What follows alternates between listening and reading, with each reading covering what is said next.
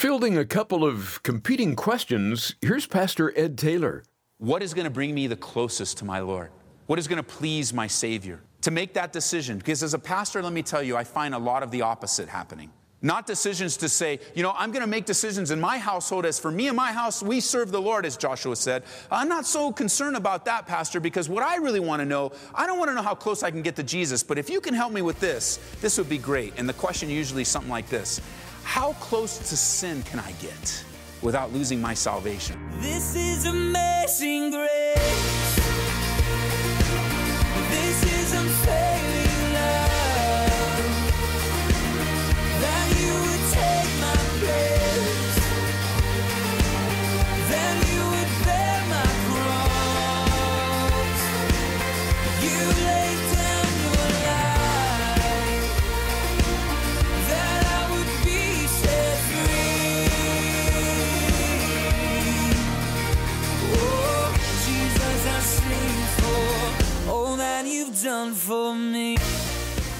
Imagine a newlywed husband saying to his wife, I know we just got married, but would you mind if I still dated? To say that's a problem would be a huge understatement, yet it illustrates an attitude some have as the bride of Christ. What's called for is clear, but what about the less clear issues? How do we address them? We'll come away with some clarity on today's Abounding Grace with Pastor Ed Taylor. We'll find that as we continue in Romans 14. Well, we learn in Romans chapter 14 that some of the divisions that happen in any church family happen between two groups of people. Paul calls them the weaker Christians and the stronger Christians. He's not developing a class system where the weaker Christians are somehow less and the stronger Christians are somehow better. That's not what he's doing. He's just simply stating a fact. He says right in verse 1 receive one who is weak in the faith. Not weak in faith, but weak in the faith. He says, receive them, but not to disputes over doubtful things. Then in chapter 15, verse 1, he says, We then who are strong ought to bear with the scruples of the weak. So there's two types of people. And when these two types of people do not walk in the Spirit, friction happens in the church. The weaker Christian, you could say that the weaker Christian has room to grow up in understanding Christian freedom and liberties. The weaker Christian, this is a Christian, a brother and sister in the Lord, but they have a great difficulty right now in their relationship with God with Christian freedom. They begin to make non essentials essentials, the doubtful things, the gray areas. For the weaker Christian, they really don't see a lot of gray areas. For them, everything is black and white. This is the way it is. And the danger is that when that black and white attitude now begins to be imposed on other people, and there's a despising going on and a hypocritical judgmentalism that flows from their lives. In its extreme, the weaker Christian becomes a legalist, having a man made set of rules and regulations that are imposed on others to measure one's spirituality. Legalism, very dangerous to have. We're not talking about issues of morality here, and I've repeated that over and over again so that we're not confused. As it comes to the character and the nature of God, as it comes to the methodology of salvation, how God saves a soul, when it comes to the deity of Christ and those types of things, black and white for sure. But as it comes to living out your Christian life, there's a lot of gray. And so for the weaker Christian, there's room to grow up in Christian liberty. The stronger Christian, well, this more mature Christian makes room for other believers in grace recognizing that they may not fully agree with other believers, but because it's a non essential, we're going to make room for God to do what He needs to do in your life. The stronger Christian isn't, well, the stronger Christian isn't always looking for restrictions, but looking for ways for Christian freedom to be exercised. And they're more mature in this area. They don't stand in judgment, even if they do strongly disagree, although that can be a danger for that stronger Christian. And in Romans chapter 14, Paul is teaching us how to deal with our Christian liberties, our freedoms. We pick up in verse 5 where we left off last time. He says, One person esteems one day above another, another esteems every day alike. And you might want to mark this phrase let each one be fully convinced in his own mind. He who observes the day observes it to the Lord. He who does not observe the day to the Lord, he does not observe it. And by the way, the, the issue of day is so important. Even as it begins to rise up in our society again, we're going to spend a whole weekend just looking at the issue of the Sabbath.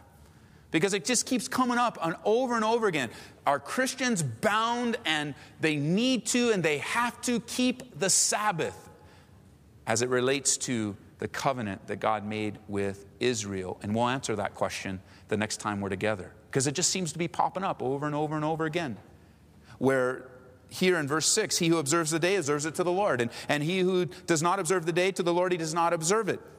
And many people aren't happy with that. They're not settled with that, and they begin to impose extra biblical or unbiblical restrictions on believers like the Sabbath, and we'll learn that our rest is in the Lord. We have a Sabbath God but we'll get into that next time. Notice at the end of verse 6 He who eats, eats to the Lord, for he gives God thanks. And he who does not eat, to the Lord he does not eat, and gives God thanks. For none of us lives to himself, and no one dies to himself. For if we live, we live to the Lord. And if we die, we die to the Lord. Therefore, whether we live or die, we are the Lord's. For to this end Christ died, and rose and lived again, that he might be the Lord of both the dead and the living. But why do you judge your brother? Or why do you show contempt for your brother? For we shall all stand before the judgment seat of Christ. For it is written, As I live, says the Lord, every knee shall bow to me, and every tongue shall confess to God. So then, each of us shall give account of himself to God. Therefore, let us not judge one another anymore, but rather resolve this not to put a stumbling block or a cause to fall in our brother's way. How to use Christian freedom is so vital, so important. What decisions we make, how it relates to our relationship with Jesus and then to others is so vital. Because in the church, you're going to find that some people will esteem a day higher than others, and others will esteem every day alike. Some you will find that will make very strict dietary restrictions unto the Lord, and some won't even care what they eat. There'll be diversity in the body. And that's a good thing. Diversity in the church of Jesus Christ is wonderful. I'm so glad we're not all cookie cutter Christians that all look the same way, talk the same way, do all the same things, but there's diversity in your life. Your upbringing, how you grew up, where you are now, what you're doing now, your personality, your family, all sorts of things what gender you are, what race you are, diversity. It's so great and so wonderful. But if we're not careful, we'll begin to impose those convictions that we have on other people. And it causes divisiveness, it causes friction. He says, hey, be fully convinced in your own mind. It's okay to have convictions. But be careful when you start to impose them on others in these areas of doubtful things, of gray areas. If you choose to esteem a day, which literally means to give honor, then great. Give honor to that day. But if you choose not to, you know, if you meet someone that chooses not to give honor to the day you've chosen to give honor, make room for them. Don't despise them. Don't judge them. When it comes to matters of biblical importance, doctrinally, it's black and white moral decisions, the character, the nature of God, black and white. But in the realm of exercising your faith, living your life, things will be different depending on who you are and what level of maturity you are, whether you're a stronger or weaker believer. And we've all been there. You start out with certain convictions, and over the years, the Lord changes your mind. Or you start out with no convictions at all, and over the years, the Lord changes your mind. And there's room for all of us in the body of Christ. It's so wonderful. There's room for you and me. When it comes to matters of biblical importance, we yield to the scriptures. Sound, true doctrine, that's what teaches us. But when it comes to the gray areas, be careful. Because whether we observe the day or not, whether we choose to eat a certain way or not, we make those choices unto the Lord. That's our lives. Our lives are first and foremost vertically right with God. We're right with God, and then we begin to think of our horizontal relationships. How do those all play out? I ask you to open to Colossians chapter 2 because I want to show you something here. When it comes to days, because you will meet, you will come across those that will judge you in days or in diets or any of a number of things that in our society have become a big deal. How a person was baptized, for example, or what music do you sing at your church? Do you stand? Do you sit? Do you have pews or on your knees? Whatever it might be, there just seems to be a wave of making little things big deal and it causes division. And so I want you to notice here in chapter 2 verse 16 of Colossians he says therefore Colossians 2:16 he says therefore let no one judge you in food or in drink or regarding a festival or a new moon or sabbaths which are a shadow of things to come but the substance is of Christ. He says when it comes to the shadows referring to the Old Testament Mosaic law given to the children of Israel they're all shadows pointing to the substance of the coming of Jesus Christ. He fulfills these things. He now is our rest. He now has declared all things clean. As you can do it, and what choices you make, you make unto the Lord. Wise choices, spiritual choices. And in a few moments, I'll give you a few things to consider when making those decisions. A few things to consider on how to exercise your spiritual freedom. You see, as we're walking in the Spirit, living our life in Jesus Christ, Paul says, hey, don't let people lay a heavy trip on you. Don't let them come and somehow try to rob your joy away because you're not doing things the way they want you to do them. I mean, a great example of this is with new believers. A new believer is so excited about their salvation. They're so excited about the things of God. They've responded to an invitation. They, they responded to that call of repentance, and now they're saved. They're reading their Bible. They're loving God, a whole new life. And there they are at work, just enjoying life, sharing their testimony. And they meet someone that says, Oh, so you're a Christian? Yep, I'm a Christian. I love God. Things are great for me. I'm a Christian. Well, how did you get saved? How did that happen? Tell me about it. And as you begin to describe it, you'll say things, well, you know what? I was messed up, man. I didn't want to go to church. I didn't want anything to do with God. I didn't even own a Bible. And this guy, he invited me to church. And you know what? I went. I don't even know what I was doing in there. But I went into the church, I sat in the back, and I listened. And I started to hear that guy teach about Jesus Christ and how God loves me. And I started to question, you mean God loves me? And as I was questioning, it seemed like the pastor was answering my questions. It seemed like I got this sense that God really did love me, but that the problem in my life was sin. And so I'm thinking, what is sin? And you know, the pastor didn't even have to tell me what sin was because I knew what sin was in my life. I knew it. He didn't have to list it for me. I knew it. And then as he started to talk to me about this free gift of salvation, he gave an invitation. And at that point, the guy you're talking to, his eyes wide open, gave an invitation. Yeah, yeah, yeah. He said, anybody that wants to repent of their sins, if they'll just stand to their feet and pray a prayer, he said, I'd be saved. Oh, come on. You did not stand in a church, did you? Y- yeah, yeah. Is something wrong with that? Well, you don't understand. And he pulls out his Bible. There is no such thing as an altar call in the Bible. Oh, oh. Okay. Um, Altar call. Let me look that one up here. Altar call. Oh man, you're right. I don't see altar call anywhere in the Bible. And now you're all messed up. Because in their view of God, oh, you can't get saved like that. That's not how God does it. You can't get saved by an altar call. The way you need to get saved is, and then they fill in the blanks. Oh man, if you get saved, you got to cry. You got to cry. Oh, I didn't cry, man, but you're making me cry right now. Uh, you know, you get saved, you, you know, you can't, you don't have anything to do with it. You just get saved, you wake up one morning and you're saved. Listen, let me just set the record straight for you. You can get saved standing up, sitting down. Eyes open, eyes closed, hands up, hands down, hands in your pockets, shoes on, shoes off. If you've got flip flops and shorts, you can be saved. You can do cartwheels up and down the aisle and out the door to your car and be saved. You can listen to a radio broadcast, pull over your car to the side of the road, close your eyes, and pray a genuine prayer of repentance. You can get saved. You can get saved by just crying out, God, save me.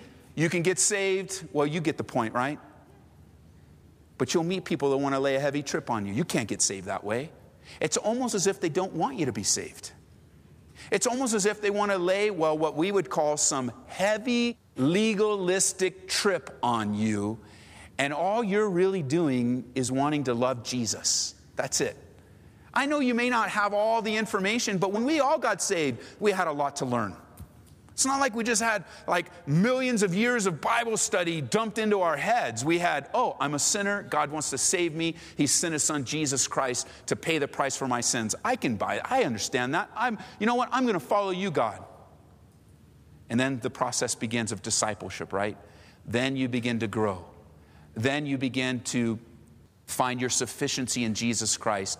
And somewhere along the way, you need to make a decision to be fully convinced in your own mind to trust God with all your heart and not lean on your own understanding, to acknowledge Him in all your ways, and He'll direct your paths because you're going to meet people that will not be as happy as you are about your faith in Jesus Christ.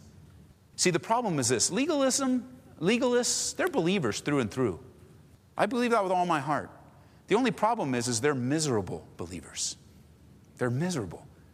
You know, for one thing, they're never really happy with themselves, they never really measure up. They have these unrealistic expectations they impose upon themselves instead of just walking simply with their God, loving Him and enjoying Him and allowing His Spirit to lead them. They can never really seem to keep all the lists that are developed. And that bums them out, and they start to be condemned over their lack of activity. And if they're not bummed out about themselves, they really become bummed out about you and the joy that you have in the Lord. You just love Jesus. It seems to be so carefree and loving and encouraging. And yet, there are freedoms that you take that they would never take. And let me just tell you, friends, legalism is a bondage. It is a heavy burden to carry. And I pray the Lord frees you from it. The freedom that you have in Jesus Christ is wonderful and it's thrilling, even though things may not be fully lined up for you. You may not fully understand the will of God as each day goes, but as each day unfolds, God reveals His will to you one day at a time. And so Christian freedom is wonderful. These things were just shadows, but the substance is of Christ. If you're still in Colossians 2, just pick up real quick in verse 9. This is a theme that he has mentioned many times. As you see it in verse 9, notice where he says, For in him, speaking of Jesus, dwells all the fullness of the Godhead bodily. And you are, what does your Bible say? Complete. Did you hear that? You in Christ, you in Jesus are complete. Who is the head of all principality and power. You find, and I find my sufficiency, my completeness, and my acceptance in my relationship with Jesus. It's such a wonderful place to be. Legalism is bondage. If the emphasis becomes diets, and the emphasis becomes days, we've gone off track. Because, friends, the emphasis needs to be on deity, on Jesus Himself. Looking unto Jesus, the author and the finisher of our faith, who for the joy that was set before Him endured the cross, despising the shame. He sat down at the right hand of the Father. And now He's interceding for you, believer, convicting you, unbeliever and it's in Him as our all in all. Oh, the Old Testament certainly has value today, but not to impose the Mosaic law upon us. Not to impose a life that says, hey, why aren't you keeping the feasts? Because I'm in Christ. Why aren't you keeping the Sabbath like we do? Because I'm in Christ. Why aren't you? And you fill in the blank. And your answer is, hey, I'm in Christ. I'm fine. I'm okay in the Lord. I'm not in sin. I'm not rebellious against God. I may not see things in the gray areas like you do, but I'm okay with the Lord. And you want to be okay with the Lord. You know that, right? That's a safe place to be. Not to use our Christian freedoms, Peter said, as a cloak for vice, or to use our Christian freedoms as something, as an excuse to sin and just do whatever you want. Go, oh, I'm free in Christ. No, no, no, no. Not there, because those things are black and white. But when it comes to the gray areas, you want to make a decision, if you haven't already, in your spiritual walk and in your own mind to live as closely to Jesus Christ as you possibly can. And to have that in your mind. That's the decision making that you have now. What is going to bring me the closest to my Lord? What is going to please my Savior? To make that decision. Because as a pastor, let me tell you, I find a lot of the opposite happening.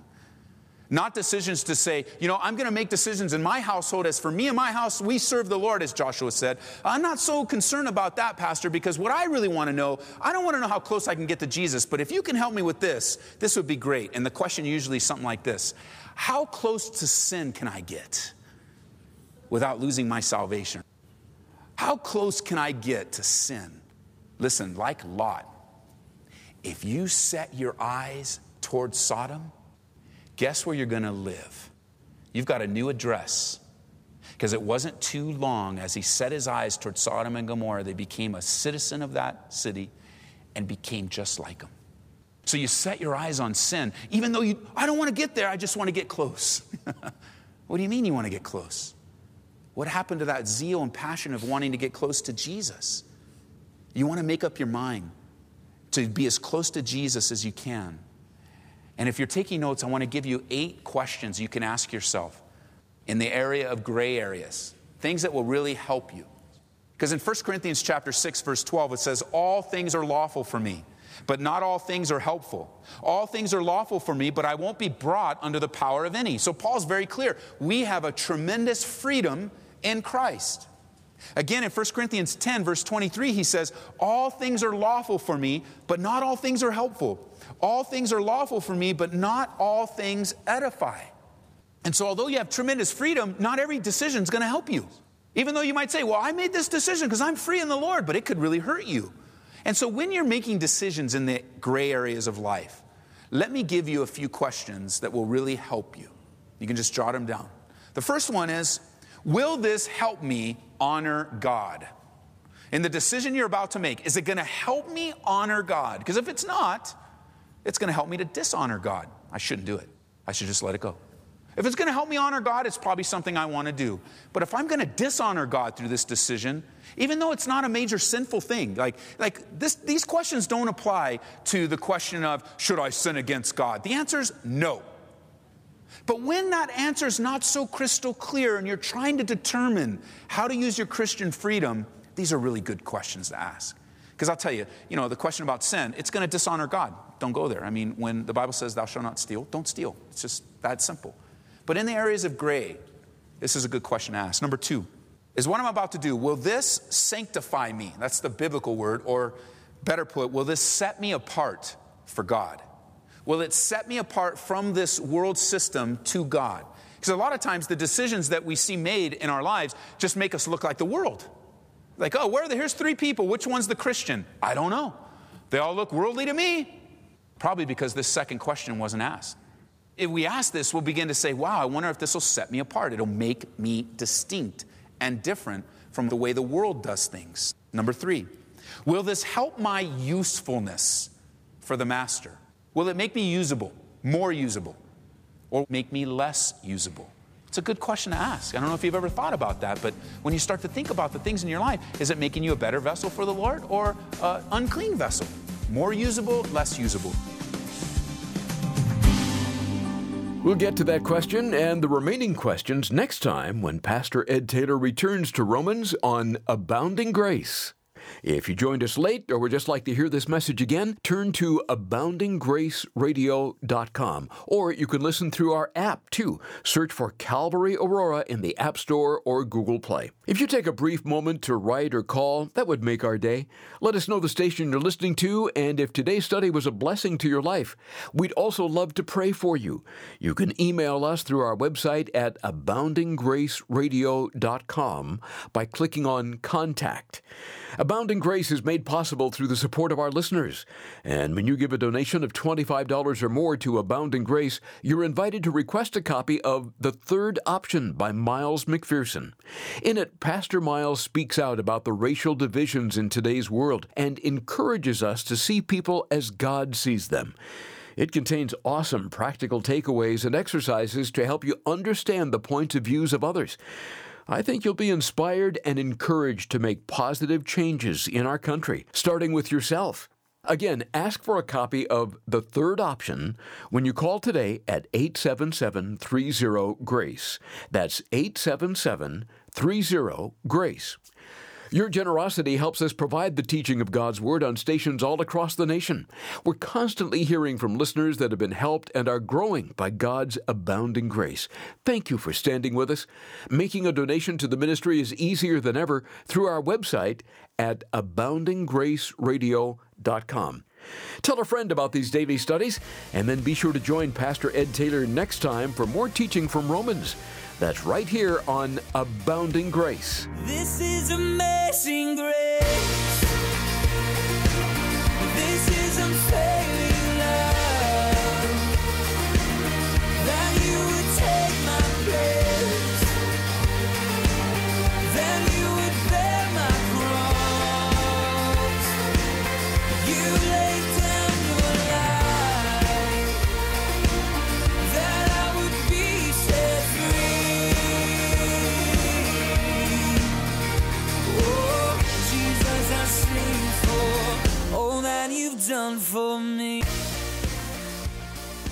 Abounding Grace is brought to you by Calvary Church in Aurora, Colorado.